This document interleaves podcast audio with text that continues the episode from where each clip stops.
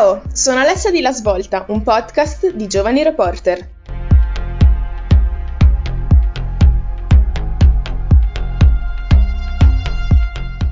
Qual è la cosa che più ci ha diviso negli ultimi anni? Il vaccino anti-Covid-19. I vaccini infatti sono sempre stati visti da molte persone come dei marchi ingegni delle case farmaceutiche, intrisi di 5G e sostanze magnetiche radioattive da cui è meglio stare alla larga. Però, indipendentemente da come la pensiamo, la tecnologia a mRNA, usata per la prima volta nei vaccini anti-Covid come Pfizer o Moderna, è effettivamente una svolta. Ne parliamo con un ospite speciale, Teresa Caini, studentessa di medicina e collaboratrice di Giovani Reporter. Ciao Teresa, tutto a posto? Ciao Alessia, sì, tutto bene. Grazie per l'invito. Per me è un piacere essere qui oggi per poter parlare un po' di un argomento che mi è tanto a cuore, non solo come studentessa di medicina, come hai ben detto, ma anche ovviamente come ventenne che ha vissuto questi due lunghissimi anni di pandemia. Sì, infatti oggi ci illuminerai proprio su un argomento che mm, negli ultimi due anni in realtà ci ha divisi più che uniti. Quindi ti chiedo subito, andiamo dritto al punto, che cos'è l'RNA messaggero?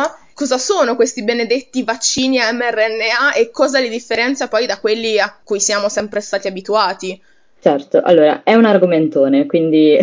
cercherò di essere concisa, ma gli argomenti appunto sono densi e sono tanti. Cerchiamo di fare un po' di chiarezza partendo appunto dalla definizione di RNA messaggero. Possiamo dire che l'RNA messaggero non è altro che una minuscola sequenza di molecole che permette alle cellule del nostro organismo di funzionare correttamente e in particolare di produrre proteine. Quindi la funzione di base dell'RNA messaggero a livello biologico è tradurre il DNA in proteine. Una cosa da ricordare, da tenere ben presente, è che le proteine sono i mattoncini, diciamo, che stanno alla base di qualunque tessuto, organo, di qualunque funzione biologica. Quindi se non fossimo in grado di produrre proteine, non solo non avremmo muscoli, pelle e tessuti, ma non potremmo funzionare come come la perfetta macchina metabolica che siamo. Quindi quando alla cellula serve produrre proteine per un qualunque motivo, usa come istruzioni per costruirle il DNA. Il DNA si trova nel nucleo delle nostre cellule ed è la struttura che contiene tutte le informazioni che ci rendono quello che siamo e che regolano il nostro funzionamento corretto. Il DNA è appunto all'interno del nucleo, quindi è protetto da una membrana, come un tesoro dentro uno scrigno inaccessibile. Immaginiamocelo strutturalmente, che è un'immagine che più o meno tutti abbiamo presente, come una lunga scala pioli pioli formata da tante basi nucleotidiche che si incastrano tra loro formando questi pioli che poi si avvolgono con una struttura velica. L'informazione che è contenuta in questi pioli incastrati non è direttamente interpretabile dalla cellula sia perché il DNA sta nel nucleo, quindi come abbiamo detto chiuso nel nucleo, sia perché è scritta in un linguaggio diverso da quello delle fabbriche di proteine, ovvero i ribosomi. Quindi l'RNA messaggero è una chiave di lettura del DNA, un messaggero tra il materiale genetico e le proteine. L'informazione del DNA per costruire ad esempio una proteina X viene letta e trascritta solo da alcuni enzimi che si trovano già contenuti nel nucleo, cioè le RNA polimerasi.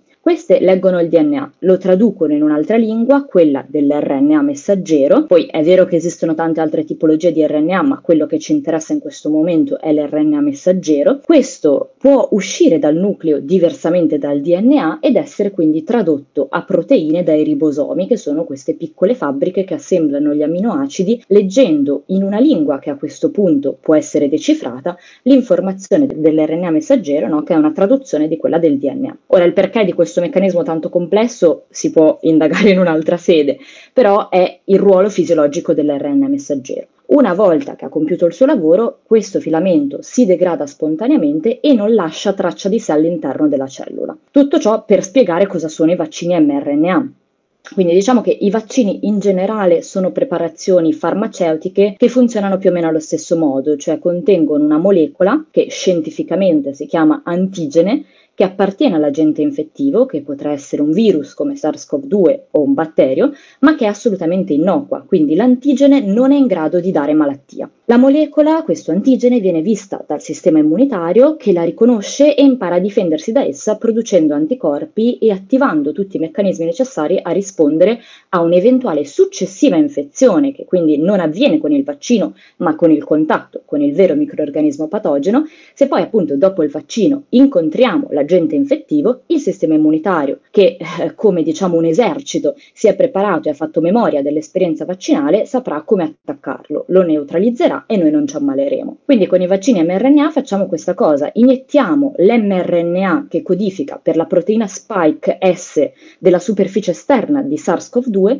e permette il legame diciamo del virus e quindi l'ingresso nelle nostre cellule, le cellule leggono questo mRNA della proteina spike S attraverso quel sistema di ribosomi di cui abbiamo parlato prima, lo traducono in una proteina, quindi una sequenza aminoacidica che è la proteina spike, che corrisponde all'antigene che abbiamo definito prima come molecola innocua, innocua perché non è associata all'intero virus, ma può essere vista dalle cellule del nostro sistema immunitario che capisce che è qualcosa di esterno, l'attacca e prepara la risposta immunitaria per proteggersi dall'infezione, anche se questa ancora non c'è. L'mRNA che abbiamo iniettato con il vaccino, dopo essere stato utilizzato per produrre la proteina spike e stimolare il sistema immunitario, viene, come detto prima, naturalmente degradato, quindi la proteina viene eliminata, il sistema immunitario torna a fare il proprio lavoro quotidiano. Se e quando incontreremo SARS-CoV-2, il nostro apparato di difesa riconoscerà la proteina spike perché l'ha già vista e saprà cosa fare, attaccherà il virus e ci proteggerà dall'infezione e dalla malattia grave in maniera efficace. In tutto ciò, appunto, il nostro DNA non viene minimamente sfiorato perché, come detto prima, questo processo di trascrizione dell'RNA messaggero, di traduzione e formazione della proteina spike avviene fuori dal nucleo, dove invece si trova il DNA, che rimane lì ben protetto e tranquillo. Quindi quello che effettivamente cambia rispetto ai vaccini classici a cui siamo abituati è semplicemente il modo in cui il nostro sistema immunitario viene a contatto con l'antigene contro cui deve sviluppare le difese adeguate. Quindi i vaccini tradizionali possono essere di diversi tipi. I primi ad essere sviluppati sono stati i vaccini vivi attenuati, come possono essere eh, quello contro il, valio- il vaiolo, oppure il primo vaccino contro la poliomielite di Sabin, e poi vaccini a virus uccisi, come quello contro l'epatite A, l'antinfluenzale, in questo caso si partiva dal virus vero e proprio, che viene coltivato e fatto replicare in laboratorio, per essere poi modificato con delle tecniche che sono ad oggi sempre più sofisticate, in modo da indurre sì una risposta immunitaria, ma non avere in ogni caso un potere infettivo. Ci sono poi tutti i vaccini costituiti da tossine modificate, come quelli contro tetano e difterite, e i vaccini a subunità mh, che usano invece solo piccole parti del microorganismo, come quelli contro l'epatite B, eh, che utilizzano l'antigene S, quelli contro il papillomavirus, i vaccini contro i meningococchi. Tutti questi hanno appunto la caratteristica di partire dal microorganismo patogeno, usarlo in toto o solo in parte per produrre la preparazione farmaceutica. Si tratta quindi di processi lunghi, complicati e costosi che necessitano ovviamente di grandi infrastrutture, di investimenti, di forza lavoro. La produzione dei vaccini mRNA è sicuramente più snella e più rapida perché appunto non parte da un microorganismo che deve essere coltivato, deve essere fatto replicare e rielaborato e credo che per questo motivo siano stati appunto la carta vincente nella lotta alla pandemia da SARS-CoV-2. Ma poi soprattutto io so anche per esempio che i vaccini vivi attenuati non tutte le persone possono farlo, soprattutto se hanno delle patologie di un certo tipo, quindi in realtà il vaccino mRNA in un certo senso ovvia anche a questo problema, giusto?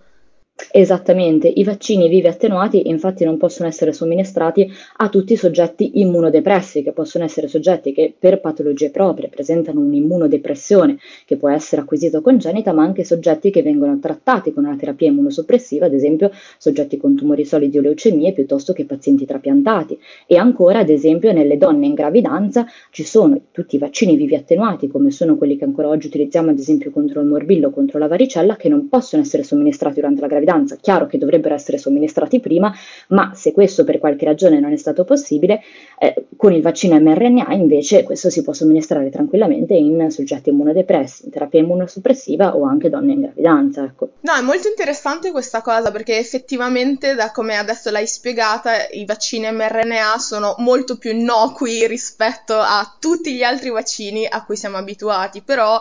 eh, molte persone si sono mostrate subito scettiche verso questo vaccino effettivamente nuovo. Anch'io mi ricordo all'inizio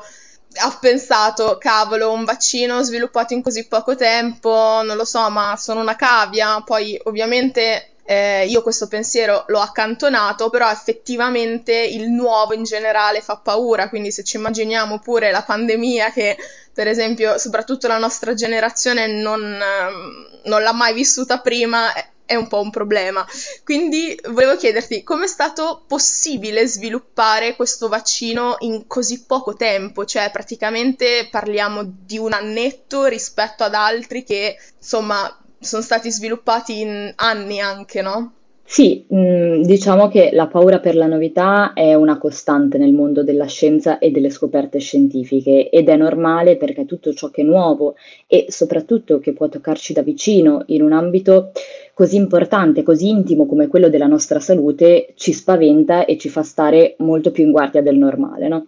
Ora, per quanto riguarda i vaccini mRNA, mh, in realtà bisogna precisare che non sono stati effettivamente scoperti, studiati, sviluppati in un tempo così breve. Non sono stata proprio una scoperta di pochi mesi perché già erano stati studiati in passato con uno studio comunque che è durato 20-30 anni, insomma già da 20-30 anni erano in corso degli studi preliminari, eh, si iniziava ad applicarli anche in campo oncologico, almeno in degli studi di diciamo prima fase, in cui spesso è molto utile diciamo produrre delle proteine specifiche e agire in maniera mirata, cosiddetta targeted. No? Studi preliminari su virus anche simili a SARS-CoV-2, quindi mh, stiamo parlando di SARS-CoV e di MERS, erano già stati condotti appunto dopo le rispettive epidemie di SARS-CoV in Cina nel 2003 e di MERS in Medio Oriente nel 2013, che erano chiaramente epidemie, non pandemie, su scala molto più ristretta. In entrambi i casi però si trattava di beta coronavirus che condividono con il nostro patogeno molte caratteristiche e questi studi ci hanno dato chiaramente delle buone basi da cui partire. Sicuramente poi lo sviluppo specifico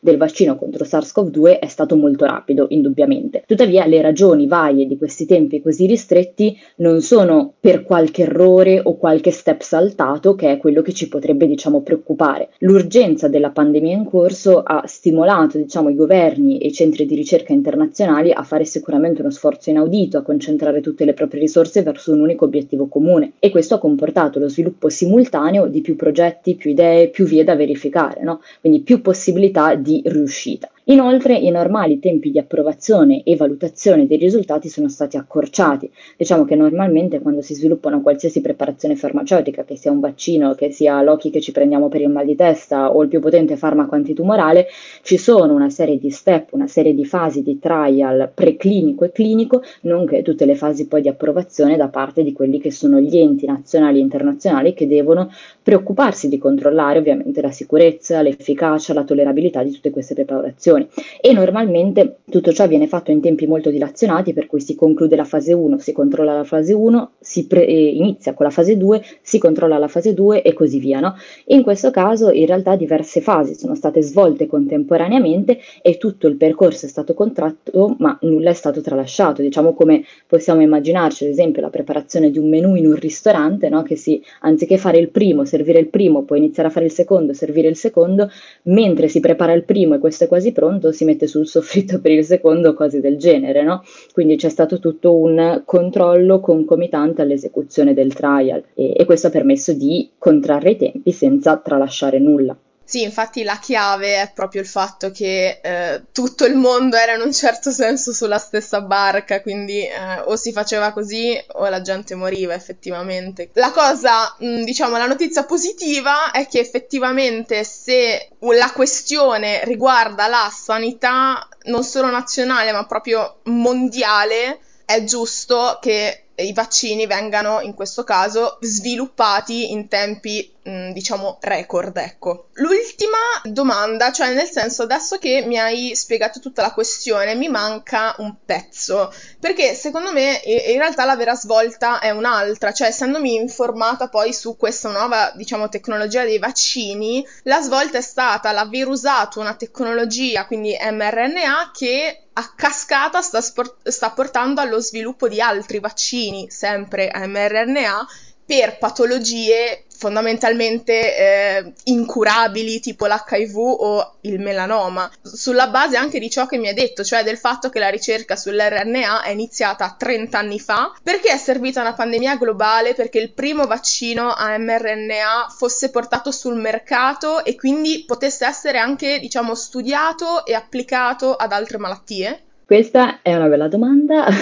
che forse mh, diciamo non dovrebbe essere posta a me, ma a chi si occupa di ricerca e soprattutto a chi si occupa di finanziarla questa ricerca. Poi io ti darò la mia risposta molto personale, chiaramente le ragioni possono essere molteplici. Diciamo che da un punto di vista prettamente tecnico, prima di sviluppare il vaccino contro SARS-CoV-2, uno dei problemi principali che era rimasto nell'utilizzo dell'mRNA a fini appunto ehm, di utilizzo vaccinale o di altra applicazione terapeutica era la rapida degradabilità, quindi come abbiamo detto l'RNA messaggero all'interno del citoplasma cellulare, una volta che ha svolto la sua funzione, viene rapidamente degradato, scompare, è una molecola labile e quindi una volta usata per la sintesi proteica viene eliminata. La soluzione a questo problema è arrivata appunto grazie ai progressi più recenti delle nanotecnologie che hanno permesso di sviluppare queste nanoparticelle lipidiche, cioè delle piccolissime molecoline di grasso, dei piccoli involucri diciamo, che avvolgono l'RNA messaggero vero e gli permettono di entrare nelle cellule e di sopravvivere quel tempo necessario